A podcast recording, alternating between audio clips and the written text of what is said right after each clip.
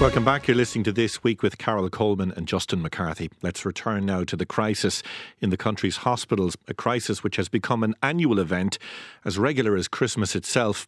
And despite repeated assertions by politicians that it cannot be allowed to happen again, it inevitably does. So, why are we facing the same problems year after year? Tony O'Brien is a former Director General of the HSE and columnist with the Business Post newspaper. He's well familiar with the problems of overcrowding in hospitals, having dealt with the crisis himself during his own tenure as uh, uh head of the Health Service Executive. Tony O'Brien, good afternoon. Welcome to the programme. Thank you, Justin. Good afternoon. Let's start with that question. Why, despite knowing that this problem is an annual event, uh, entirely predictable and was predicted again this year, why it hasn't been solved? Well, first of all, I'd like to say that it's not so much an annual event now as a permanent situation. That it's true that we have the worst situation annually in the first few weeks of January, but there is a reality that a high level of trolley waiting as well as waiting lists are now a permanent feature of the system. And, and so it's not just about fixing it with short term measures in January, it's about a fundamental change. Um, so we have currently, we have people waiting for home support hours, um, despite the fact that there's been a, a long-standing commitment to introduce a statutory home care scheme, which would hopefully hopefully deal with that. That needs to be accelerated. We have delays in getting people into nursing homes for a variety of administrative reasons, and now we're having a squeeze on the availability of nursing homes, and that needs to be fixed. But we've all known for quite some time that there are insufficient beds in our hospital system and that the hospital system runs at too high a bed utilization rate to be able to deal with any kind of surge in demand for beds. So the mm-hmm. only reason there are patients waiting on trolleys or even worse on chairs who've been where a decision has been made to admit them to hospital is because there are already patients in those beds and that's because there are not sufficient of those beds. So it's a multiple uh, capacity deficit problem. And, and, and yet we have seen record funding being ploughed into the, the health service, as, as Robert Watt, the Secretary General of the Department of Health, pointed out in September. Uh, he said he could see no improvement despite significant money being put in. So, why is that happening? Well, if we look at what makes the difference between being able to stop having large surges of people waiting on trolleys or, or, or, on chairs. It's are there the is there the bed the bed capacity that matches the needs of the population? And based on the government's own modelling published in 2018, the answer to that is no. Are there enough uh, staff? Uh, and for example, since 2012, we've built up a deficit of close on 900 hospital consultants. Now, recently, a new contract process has, it seems, been concluded which may result in the bottleneck in recruitment, the problems with being able to recruit consultants being addressed.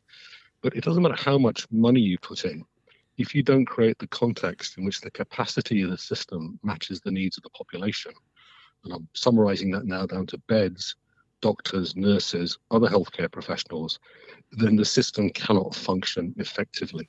Mm. And the system itself doesn't get to decide those things. The rates of pay for consultants decided at government level whether or not the capital plan accelerates and builds the beds that are required. Phil Hay referenced the slow paced implementation of Sláintecare, and there are some good things happening under care but not quickly enough. So the solutions are actually well documented. What's, yes. what's happening is they're not being implemented quickly. Enough. And those solutions that, that you speak of, they are they are long, medium term solutions. In the short term now, while we're in the midst of this crisis, you, you, you may have heard Minister Jack Chambers speaking there about what he described as the underutilisation of private beds in private hospitals by the HSE. Uh, he wants to see that scaled up. Um, is that something that the government should be turning its attentions now that the, the HSE should be turning its attentions to to to address the problems in the short term? With reject with respect to Minister Chambers, he's not a he's not a line minister from health. He's following the the, the, the, the script, the talking points that have been distributed to all all the ministers who are going on the radio this week, and clearly they've decided that that's the angle they're going to use to deflect any responsibility from themselves to the HSE.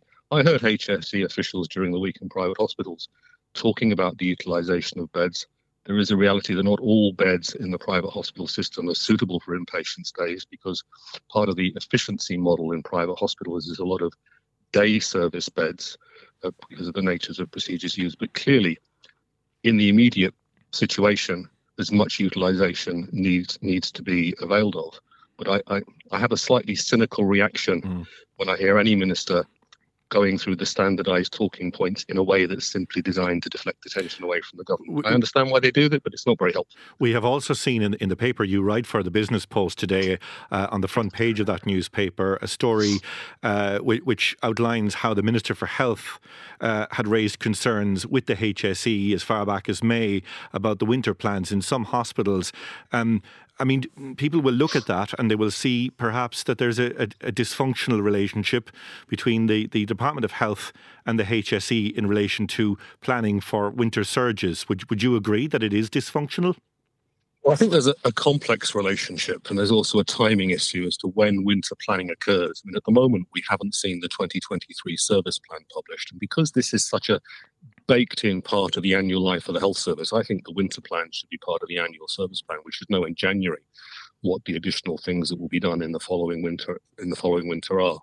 I don't think the correspondence that's reported uh, in the Business Post today points to dysfunction. I think it does point to concern about how you plan. This is seen as a national problem, and at a political level, it's the national figure that, that drives the debate.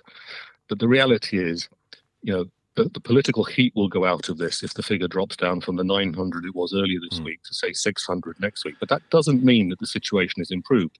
For those 600 patients, the experience will be every bit as bad, damaging, and life threatening as it has been for the 900 patients this week. But there is a reality that when you look hospital by hospital, the, the circumstances that drive numbers do vary hospital by okay. hospital. And my understanding is that correspondence was about having individualized yes. plans signed off at each hospital, and that clearly does need to happen. Okay, Tony O'Brien, a former Director General of the HSE and columnist with the Business Post newspaper, thank you very much indeed for talking to us today.